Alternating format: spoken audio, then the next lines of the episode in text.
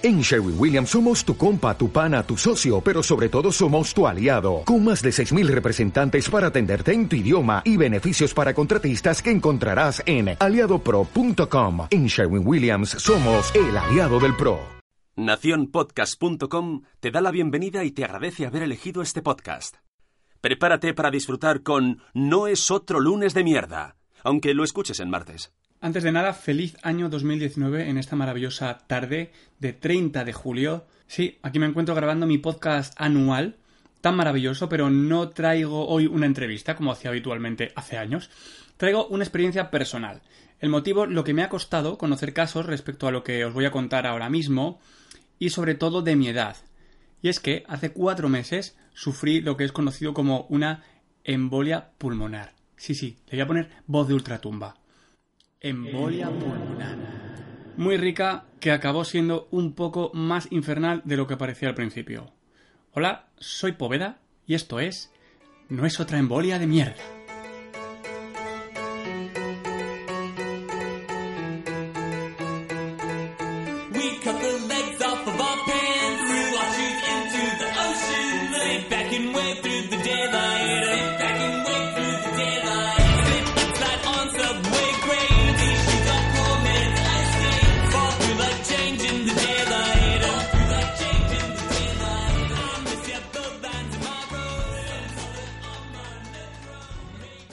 El día veinticinco de enero es el día clave. Aquella mañana me desperté con una ciática horrible, no me podía ni mover, era, era, algo, era algo horroroso, sí, todo muy rollo abuelo, pero es que siempre lo he sido. Por eso siempre he dicho que me moriría pues joven, pues como Amy Winehouse y todos estos famosos que se drogaban. Pero oyes, sin drogarme ni nada, ahora no tengo tantas ganas de morirme, digo. Tras pruebas y resonancias me detectan una hernia discal, que es la culpable de tantos dolores, se supone. Hasta aquí todo dentro de lo normal, todo pues un yayodrama. Pero comienzo un tratamiento y aunque los síntomas principales de la ciática desaparecen, seguramente vosotros habéis tenido todos ciática y se acaba chimpún tomando pastillas, es cuando comienza mi segundo calvario, sin yo darme cuenta, en la sombra. Pese a que tenía muchos menos dolores, un dolor o molestia se mantenía en toda la zona gemelar en la pierna izquierda y parte del muslo. El traumatólogo me dice que puede ser relacionado con temas musculares, lógicamente. Yo, yo, pues le creo. Yo que soy de médicos, pues tú, y tú me dices que es algo muscular debido a la fuerte ciática que he tenido, pues yo te creo. Durante este tiempo intento llevar mi vida lo más normal que puedo con dicho dolor. No puedo estar mucho tiempo sentado, ni de pie, ni tumbado, duermo a base de diazepam y empiezo a pensar que algo raro está pasando, ya que el dolor pues es insoportable y me está volviendo un poco loco del coño, ¿vale? Y es entonces cuando llegamos a la maravillosa noche, que no olvidaré jamás, never in la life, del veintiocho de marzo. Esa noche que haría que todo cambiase dentro de mi cabeza a peor y comenzase una carrera contra el reloj para no volverme, pues lo que he dicho, más loco. A las cuatro de la madrugada me he visto, ¿vale? Me vestía como un ninja y para no despertar a mi mujer e hijo, y en soledad entraba por la puerta del hospital privado que tengo, gracias a Dios, gracias, a dos minutitos de mi casa en Zaragoza, con un fuerte e intenso dolor en el pecho y bastante ahogamiento y fatiga. Yo pensaba que era ansiedad, ¿vale? Pero tras pruebas, análisis y placas, el resultado es lo que os he dicho. Una embolia pulmonar bilateral leve. Me quedé un poco picueto cuando me comentaron eso. ¿Pero qué es una embolia pulmonar? ¿Qué es una embolia pulmonar? Os querréis preguntar, amigos. Pues una embolia pulmonar es un bloqueo súbito de una arteria en el pulmón. Puede ocurrir después de que un coágulo se desprenda y viaje por el torrente sanguíneo, digamos, hasta llegar a los pulmones. En ocasiones se te va para un pulmón o una arteria, en ocasiones se te va para varias arterias, y es lo que me pasó a mí. Se me fue para todo Dios. Pero ¿cómo sucede esto? Los médicos me dicen que hay una gran posibilidad de que haya sufrido una cosa que se llama trombosis venosa profunda. Esto es que en la pierna se forma un trombo y este poco a poco comienza a lanzar sus misiles de sangre asquerosa que obstruyen tus venas. En este caso, las pulmonares. Esto puede suceder por diferentes motivos. Problemas genéticos de coagulación, ser fumador, la píldora anticonceptiva, ojo amigas, la píldora anticonceptiva, el sedentarismo, ojo amigas y amigos, el sedentarismo no es un huevo colgando y el otro lo mismo, es estarse absolutamente quieto sin mover el culo durante todo el día, como yo hacía, o alguna enfermedad más grave.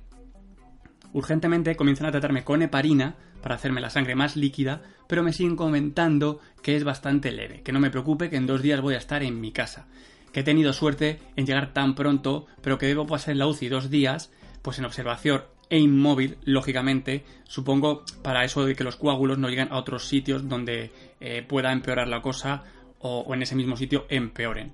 Allí mismo me hacen pruebas del corazón y todo perfecto. Es también allí mismo donde con un Doppler detectan lo que parecen restos de un trombo en la zona gemelar, como he dicho. Restos. Ahora están por todo mi cuerpo de fiesta ochentera.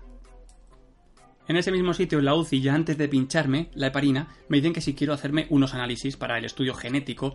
No lo cubre la privada, pero es recomendable para descartar posibles problemas. Si no, tendría que esperar ocho meses y hacerme esas pruebas. A lo cual le dije, ¿cuánto es esto? Y me dijeron, esto. Y dije, puedo asumirlo. Tome mis dineros, señora doctora.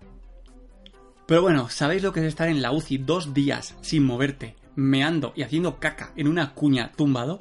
Mira, no queráis experimentarlo, amiguis, pero fueron dos días en los que no puedes hacer otra cosa que pensar y darle vueltas a la cabeza. Yo de por sí ya soy una persona que sufro un trastorno de ansiedad generalizada, pues todo esto, todo esto lo estaba multiplicando por mil. Tras salir de la U C I, me suben a planta y comienza mi tercer calvario.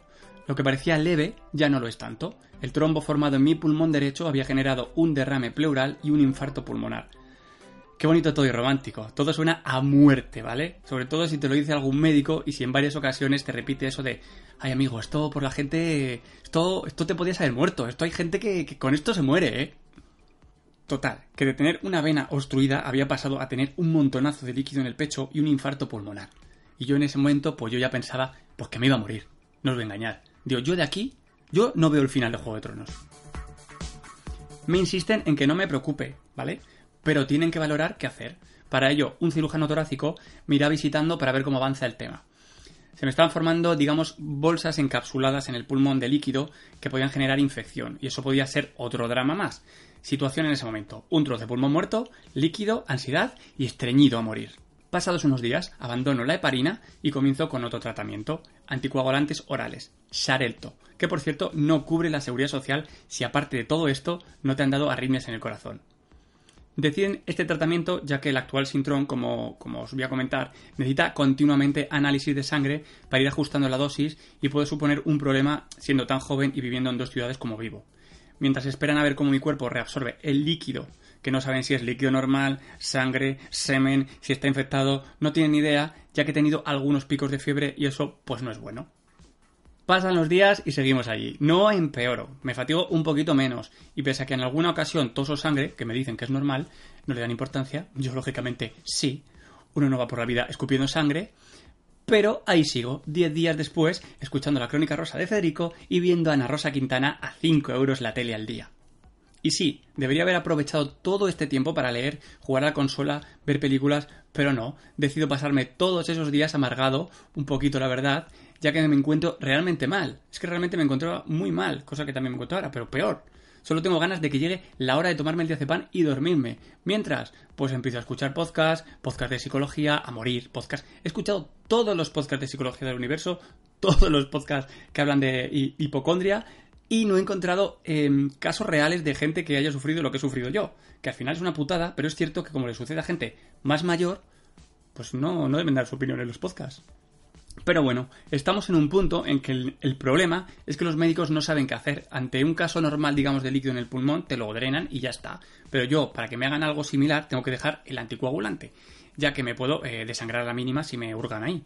Entonces, ¿qué? ¿Te quitamos la anticoagulación pudiendo empeorar los trombos o nos la jugamos y te sacamos ese líquido que puede estar infectándose y no sabemos lo que es? Elige tu propia aventura. Pero aún no.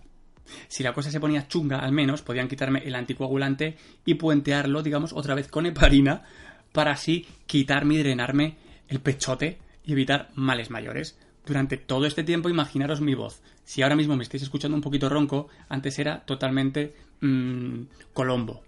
Van pasando los días y me hacen la placa número mil.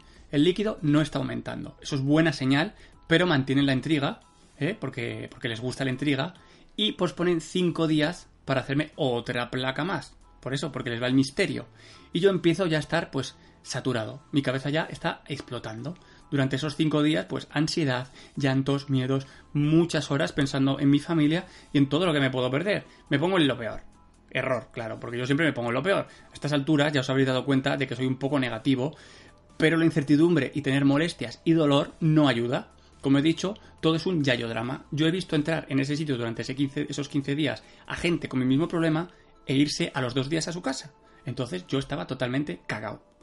Solo tengo treinta y cinco años y todos los médicos coincidían en que soy demasiado joven para haber tenido un suceso así. Entonces, pues eso pues no ayuda. No fumo, no bebo, no me drogo, tengo una vida de lo más normal, así que pues no era normal.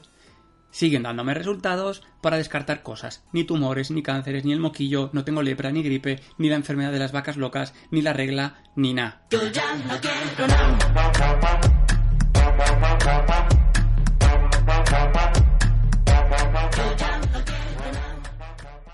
Todo sigue indicando que he tenido mala suerte, tal vez lo que he dicho, debido a mi sedentarismo, pero bueno, estamos en el kilómetro uno, como me han dicho, y que sería un tiempo largo hasta la recuperación total. Llega el día D, me hacen un Doppler y ni resto de trombos en las piernas. El corazón bien, pero ¿y el pulmón?